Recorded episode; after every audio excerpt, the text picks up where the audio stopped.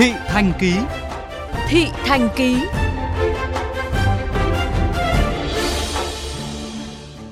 Hơn một năm qua, người dân sống trên tuyến đường Tô Hiệu, phường Hiệp Tân, quận Tân Phú, thành phố Hồ Chí Minh phải nơm nớp lo sợ khi đối mặt với gần trăm cột điện bị bỏ quên giữa lòng đường.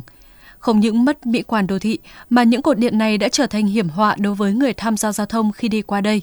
Ghi nhận của phóng viên Nhất Hoàng. Dự án cải tạo kênh Hiệp Tân dài khoảng 1,5 km nhằm tạo mặt bằng để mở rộng đường Tô Hiệu, phường Hiệp Tân, quận Tân Phú. Tuy nhiên, sau khi lắp kênh, cải tạo và mở rộng mặt đường, ngành chức năng đã quên di dời hàng cột điện ngã nghiêng nằm giữa đường, khiến chúng trở thành hiểm họa đối với người tham gia giao thông. Sống ở mặt tiền đường Tô Hiệu hơn một năm nay, ông Trần Phước đã chứng kiến rất nhiều vụ va chạm, tai nạn giao thông do người đi đường tông phải những cột điện này. Theo ông Phước, nguy hiểm nhất là vào ban đêm khi tầm quan sát của người đi đường bị hạn chế.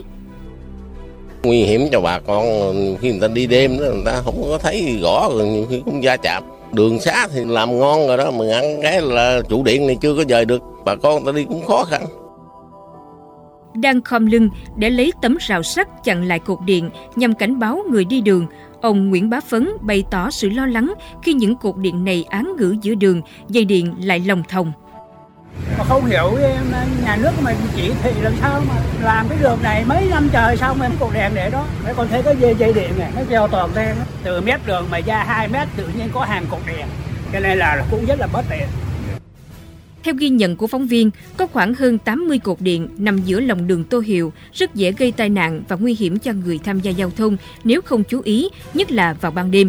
Để cảnh báo, chính quyền địa phương đã sơn những vạch trắng, đỏ lên thân các cột điện và dùng cây, lưới rào xung quanh để người đi đường nhận diện. Tuy nhiên, giải pháp này chỉ mang tính tình thế.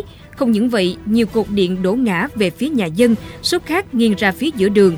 Bên trên tải một lượng lớn dây điện, dây cáp mạng chằng chịch nghĩ cách chính quyền làm sao mà phải dẹp cục điện giữa lộ trồng sát vô để cho xe cộ lưu thông mong rằng à, lãnh đạo cấp trên có biện pháp trả lại cái không gian rộng cho bà con tham gia giao thông cho nó thuận tiện tránh cái tình trạng tai nạn nó xảy ra theo ông Bùi Trung Kiên, Phó Tổng Giám đốc Công ty Điện lực Thành phố Hồ Chí Minh, khu vực đường Tô Hiệu có dự án ngầm hóa lưới điện. Tuy nhiên, do hai hộ dân tại khu vực này không đồng ý đặt trạm điện trên vỉa hè trước nhà, nên công trình không thể thi công.